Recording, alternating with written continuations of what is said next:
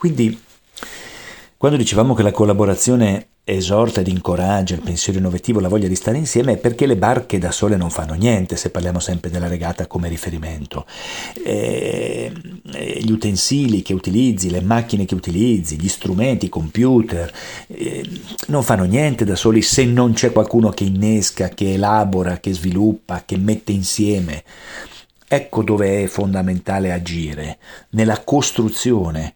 Per cui a volte anche sulle regate, quando diciamo sulle barche da regata a 12 metri sono 11 persone, vorrebbero che ci fossero più persone, perché a un certo punto quando si è sotto stress si crede di essere sempre troppo pochi, servirebbe qualcuno in più, servirebbe ancora una mano, servirebbe...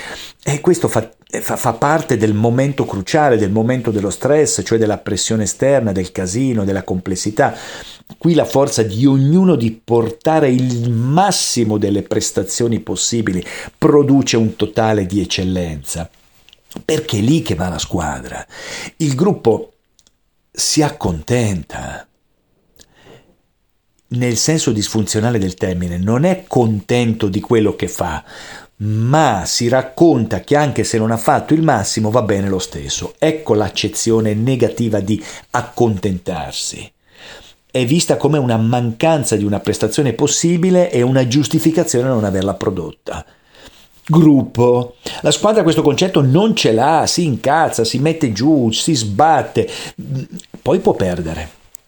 Ma deve perdere dicendo io più di così non potevo giocare. Ho fatto il top il massimo, il meglio di quello che potevo, con le persone che avevo e con gli strumenti di cui disponevo. Quindi che cosa ci serve fra colleghi?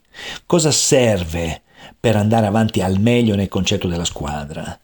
Intanto, tutte le volte che è possibile, creare un clima di divertimento. Divertirsi è base fondamentale dell'eccellenza, perché il cervello trova le soluzioni solo in una fase chiara, cioè quando il cervello è rilassato, disteso, quando ci sono tante endorfine che girano nel corpo, quindi siamo belli, motivati, carichi, contenti, allora lì possiamo produrre delle possibili soluzioni.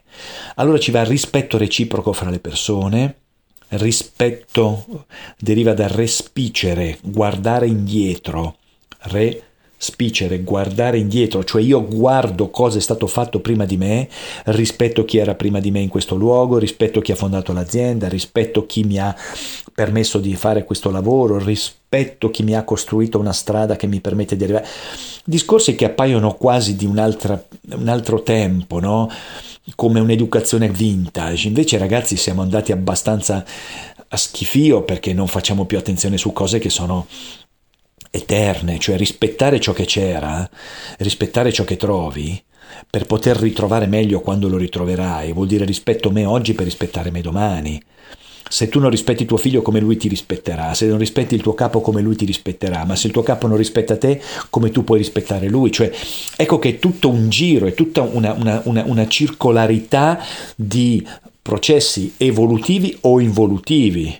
Quindi eh, circolo virtuoso o vizioso che possiamo mettere in pista.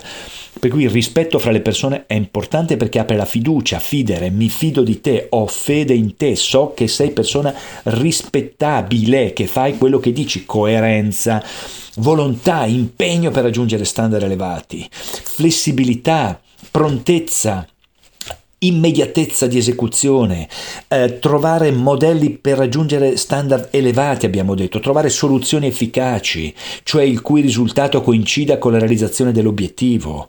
Volontà di interagire positivamente con gli altri, con i propri colleghi, dare vita a comportamenti che risultino funzionali per ottenere quello che serve e non quello che piace solo a me. E abbiamo già ampiamente quindi raggiunto, se abbiamo questo atteggiamento mentale, dei livelli di standard elevati. Perché? Perché mi rendo conto che io come professionista farò quello che serve e non quello che mi piace, perché a volte quello che mi piace non è funzionale per l'obiettivo.